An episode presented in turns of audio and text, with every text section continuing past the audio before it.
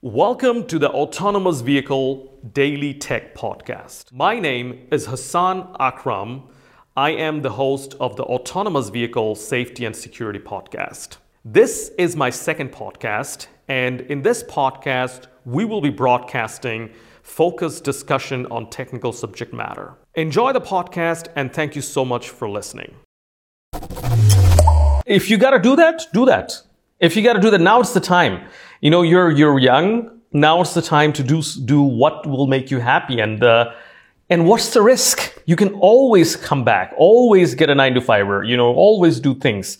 And another very important thing that I always tell people is.